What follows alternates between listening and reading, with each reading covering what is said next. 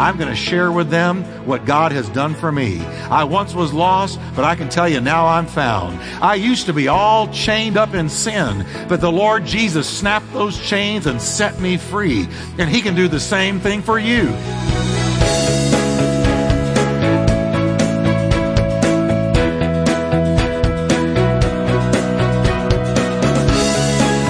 Welcome to Life Talk with Dr. Jeff Wickwire, author and founding senior pastor of the exciting Turning Point Church in Fort Worth, Texas. Pastor Jeff is known for his heartfelt and practical proclamation of the scriptures. We are so glad you joined us today. So stay tuned as Pastor Jeff teaches, encourages, and challenges you from the Word of God.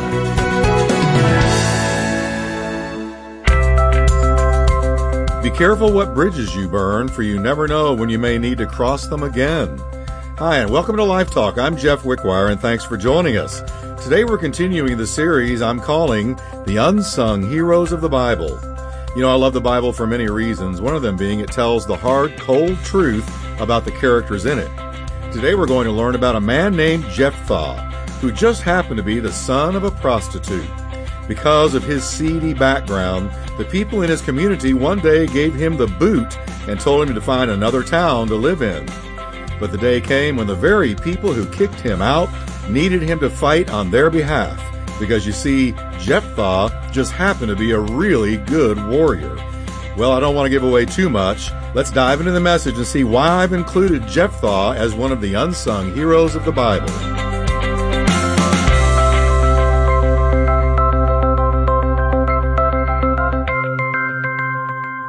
You've likely never heard a message about Jephthah, probably for sure not like what I'm going to be sharing with you today.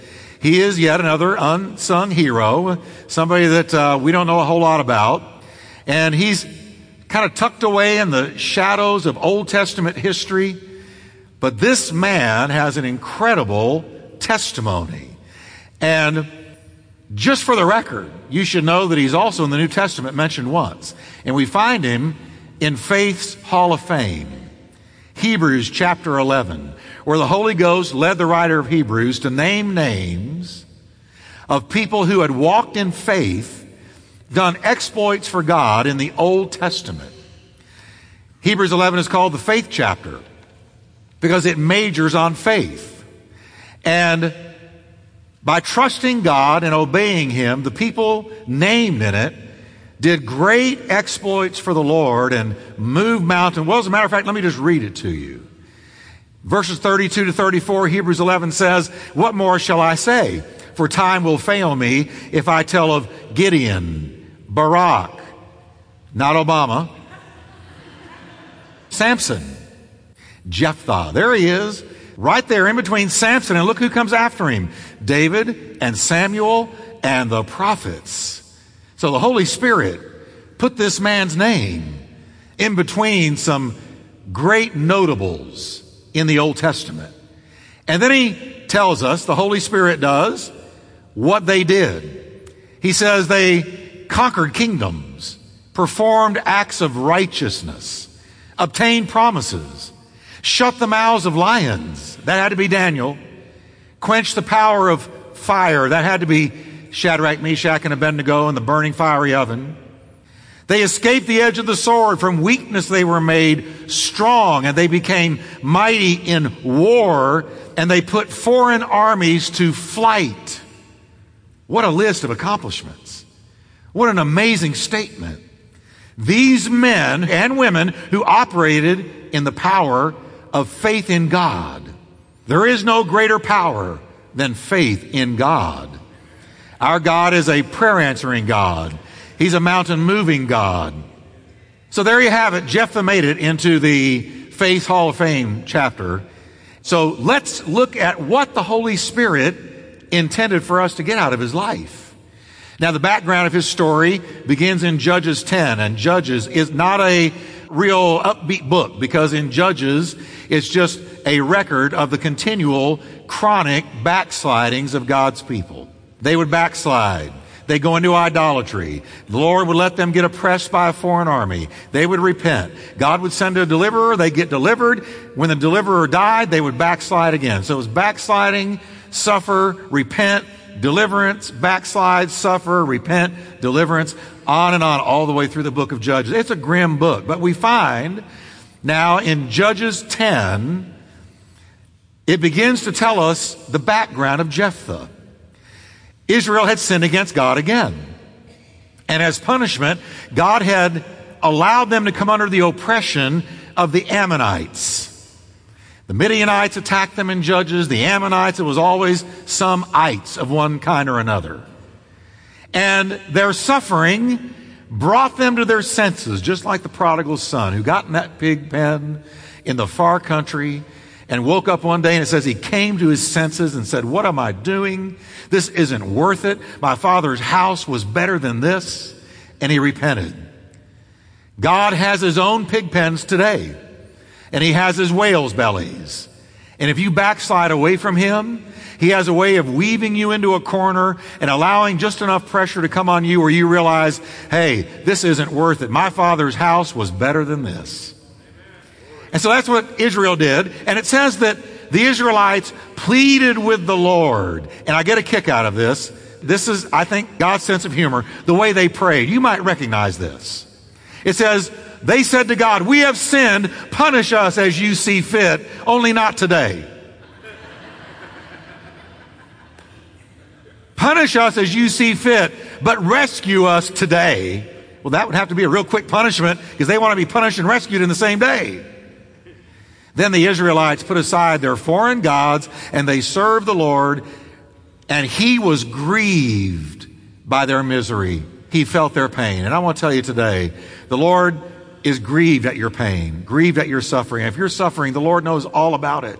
He's not off flinging other stars into space or only focusing on a few select saints. God feels your suffering today. He was grieved by their misery. And following their prayer, the children of Israel made a vow. You got to be careful what you vow because God will come collecting. They made a vow to the Lord. It says in verse 18, the leaders of Gilead said to each other, whoever attacks the Ammonites first will become ruler over all the people of Gilead in their desperation. They vowed that whoever would lead them to victory they would make him head over all the inhabitants of Gilead. That would be their king. Whoever led them in victory would become their king. The Israelites needed a leader to help them defeat the Ammonites, but they had no candidate for the job. Now here's the irony of this. The candidate they needed was right under their nose. For the Bible says that Jephthah became a great warrior. But as we read at the beginning, he wasn't even considered for the job because of his background. They discriminated against him for something he had no control over. His mother had been a prostitute. This wasn't his fault. He had nothing to do with that. He didn't have a thing to do with how he came into the world. None of us do. Yet nevertheless, he was held in contempt for how he was conceived, and he was cast out by his stepmother and half brothers. And it was cruel. Let me read again what they said to him. They chased Jephthah off the land. That means they physically intimidated and pushed him out. They chased him. This was a strong rejection. They said, You're not going to get any of our father's inheritance because you're the son of a prostitute. Wow, that stings. That hurts. And I'm so glad that God tells us the truth about the heroes that are in the pages of Scripture. Because we need to see that here is a man who, as a child, experienced incredible pain and rejection. Rather than embracing him like his family should have, I mean, it wasn't his fault. They should have said, Hey, you're one of us. You're our half brother. We love you. We receive you. Let's live life together. But they didn't do that. They didn't do that at all. Hey, here comes the son of a hooker. Can you hear him? I know kids. Kids can be cruel. The jokes about his mother had to have abounded. We know about your mother. We know how you got here. You're the son of a hooker, the son of a prostitute. Your mother was a prostitute, a woman of the street, and therefore you're no good. You're the son of a bad seed, born under a bad sign. He was viewed and judged through the lens of his father's immorality. He was the byproduct of sin, the offspring of his dad's mistake, the son of a mistake. Here comes the son of a mistake. That stings. That hurts. Day after day, he had to endure the sting of mockery, the judgmental glance that always came his way when he entered a room, the muffled snickering, people making jokes behind his back, looking his way. We all know the feeling. Happens a lot to a lot of people all the time. You make a mistake, you do something wrong, then you're the brunt of people's jokes and you know they're talking about you. You can feel it emanating from them and it stings. And so here, once again, we have in the Bible a future champion, a future hero who was faced with a decision and, and here's why he matters. He's faced with a decision that every one of us have been faced with and will be faced with in life because life is not fair, not all the time. It is not always fair. There are times that somebody's going to do you wrong, do you dirty. You're going to get the bad end of a deal. You're going to be treated unfairly. I love this statement. Life's not fair, but God is good. And you got to remember that second part when life is not fair. And so he was faced with a decision. Here was the decision. How am I going to respond in my heart? How am I going to respond to these negatives, to these demeaning circumstances, to what is being said about me, the way I'm being viewed, the way I'm being judged. How am I as a person going to respond to this? How am I going to let this affect me? Well, I know people, and I know what he could have done. He could have become very bitter. And he would have been sort of justified in doing so. He could have let these things create within him the character of a criminal. It happens all the time. Here's what some criminals say. You say that I'm a bad person, then I'll go ahead and be a bad person. If I'm so bad, I might as well be bad. You're a child, somebody says something about you. You're a bad seed. You're, you're, you're kind of dumb. You're kind of stupid. You don't have much potential. I think you're going to end up going wrong. And you say to yourself, well, if somebody said that about me, I might as well go wrong. I might as well let them define me. I might as well accept that self-fulfilling prophecy. People do it all the time. He could have lashed out at the world in anger. He could have had a chip on his shoulder the size of a two by four. And we could have kind of understood that.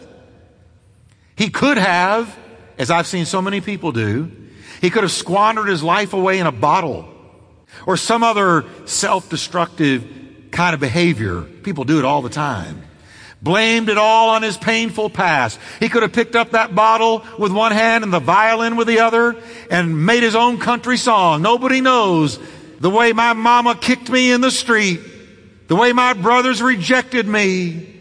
And he could have lived life blaming his habits on the way he was treated. People do it all the time.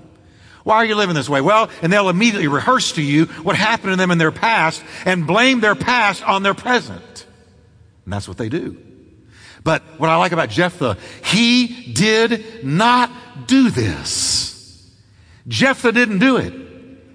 Instead, he pulled himself up by his bootstraps, brushed away the cobwebs of painful memories, and here's what I like about him. Jephthah decided to become a mighty warrior. Now catch this. This reject this young man who was called the son of a prostitute and kicked out from his home and rejected and slandered and defamed. He made a decision that doesn't make sense. Instead of going bad, Instead of wallowing in it, he decided that he would become a mighty warrior. I can't tell you how that encourages me because here's what it teaches me. Jephthah decided that he did not have to become a victim, the victim of negative circumstances. And neither do you.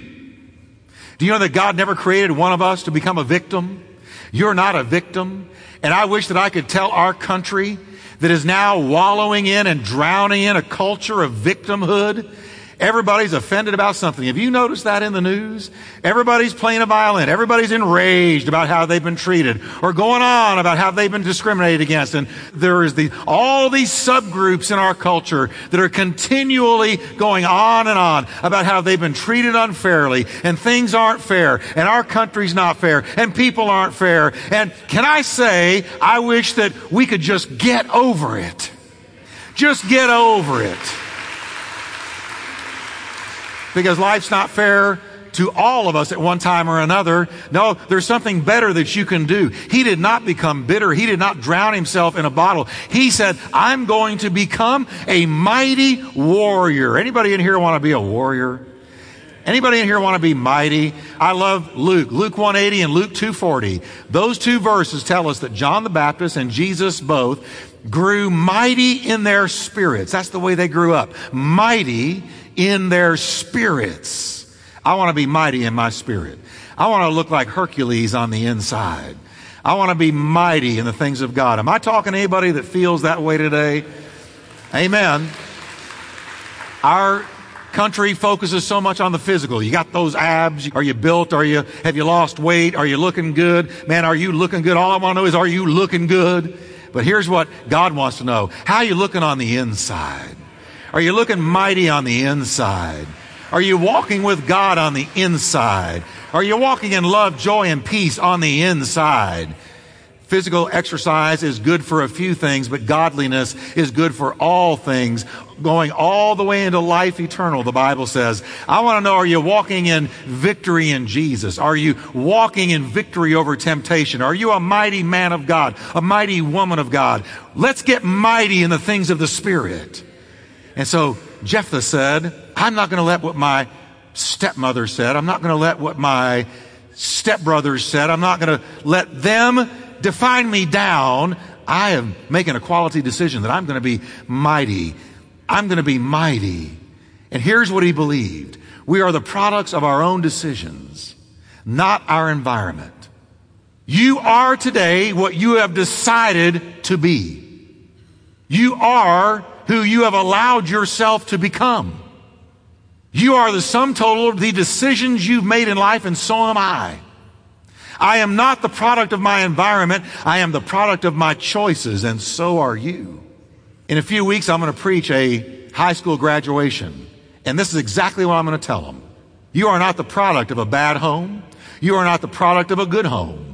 You are not the product of what people have done to you or for you. You are the product of your own choices. You are not a victim. You are not to be victimized by your environment, but you are the result of the choices you make, what you decide you're going to be. And that's good news because I can say to a critic, criticize me all day long, but you're not shaping me because I am going to become who I decide to be.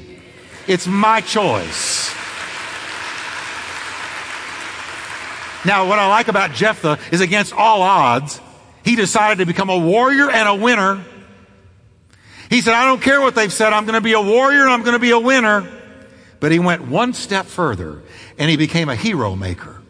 Now here we move into mentoring. Because the Bible tells us that as soon as he was kicked out and he went into the land of Tob, wherever that is, I don't think it's there anymore.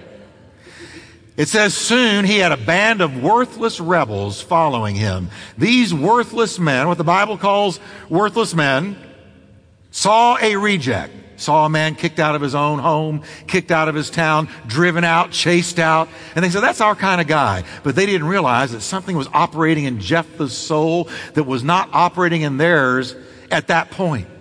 Here was a man who said, though I have been kicked out, I believe that God has received me. And I'm going to become what God wants me to be, not what they've told me I am. And so these men, worthless rebels, it says, followed him, began to hang around with him, began to get around him and follow him into his different exploits. And it's important to understand that the word worthless here is from a Hebrew because the Old Testament was written in Hebrew. Worthless is translated from a word that really means empty. So we could change this verse and it goes like this. That soon he had a band of empty rebels following him. What does that mean? Empty pockets, empty souls. These were men who had empty souls began to follow him. And our world is full of people like that. Empty pockets because they have empty souls. They have nothing. They have none of the life of God. They don't know God. They're doing the best they can with what they've got, but they're empty. Our streets are full of them. Homes are full of them. Your neighbors are that way. Your coworkers are that way. There are people all around you who are just like these men. Soon he had a band of worthless, empty hearted rebels following him. And they began to hang around with him. And they went out with him not to rob and plunder and do things wrong, but by making excursions into the enemy's country and carrying off the enemy's treasure. Here's what that tells us about Jephthah. He took these men, not just himself. He didn't just say, I'm going to be a champion myself. I'm going to be an overcomer myself. I am going to be a warrior myself.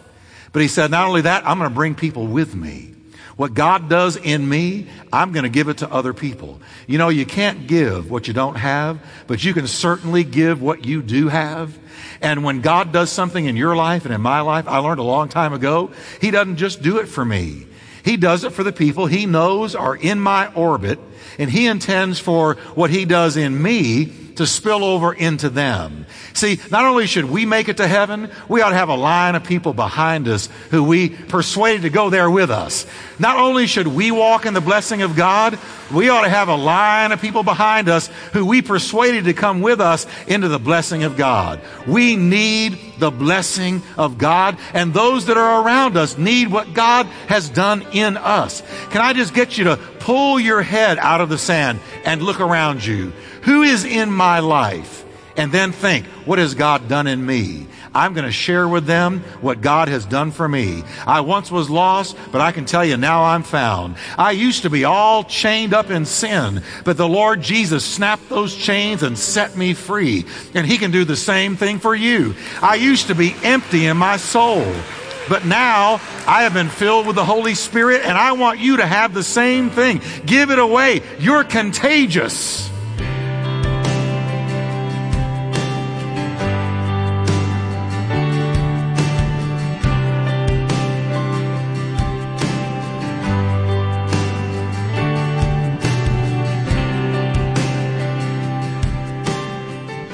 Well, this story of Jephthah brings something back to me I learned in my walk with the Lord. Be careful what bridges you burn, for you may need to cross them again. The people of Gilead sure learned this lesson when they had to eat warm crow by asking the very man they'd kicked out of their town to help save them. And I want to thank you again for making Life Talk a part of your day. We receive so many gracious emails, letters, and texts from thankful listeners, like this one from Indiana. Good afternoon, Pastor Wickwire. I have the pleasure of listening to you almost daily. I thoroughly enjoy listening to your sermons. One day I hope I can attend your church when I'm out visiting my sister in Dallas. God bless you. Well, thank you from Indiana. And you know, it's feedback like this that makes our day. Why not tell a friend about our program and spread the word that the word can be heard on Life Talk? And join me again next time as we continue with part two of the message Jephthah, the original comeback kid. Until then, may God's rich blessings be yours.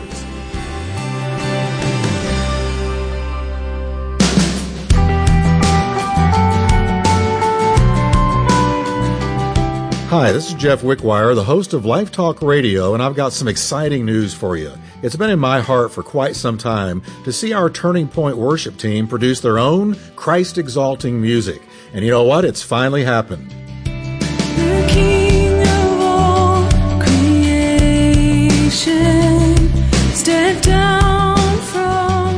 TPC Worship's debut album, Mercy Triumphs, is available right now on iTunes and Amazon, or you can visit tpcfamily.org forward slash worship to get your copy today. That's tpcfamily.org forward slash worship and get your copy, and I know it's going to be a blessing to you.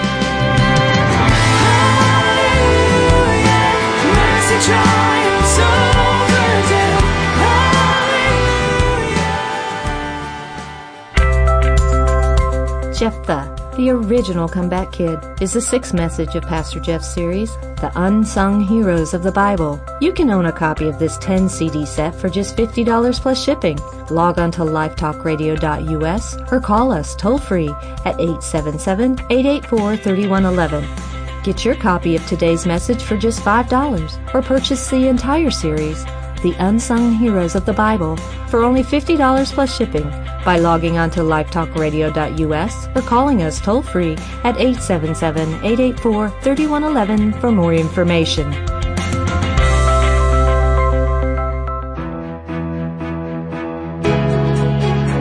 You've been listening to Life Talk with Dr. Jeff Wickwire. To find out more about Dr. Wickwire's ministry and Turning Point Church, visit us at lifetalkradio.us or call us toll free at 877-884-3111. That's 877-884-3111. And as a reminder, Life Talk is a listener supported ministry. We exist to bring God's Word to thousands of people in your area on this great station. So your prayers and financial support go a long way in helping us with this endeavor. Please prayerfully consider helping us. Thanks again for listening today, and we look forward to meeting with you once again on our next Life Talk broadcast.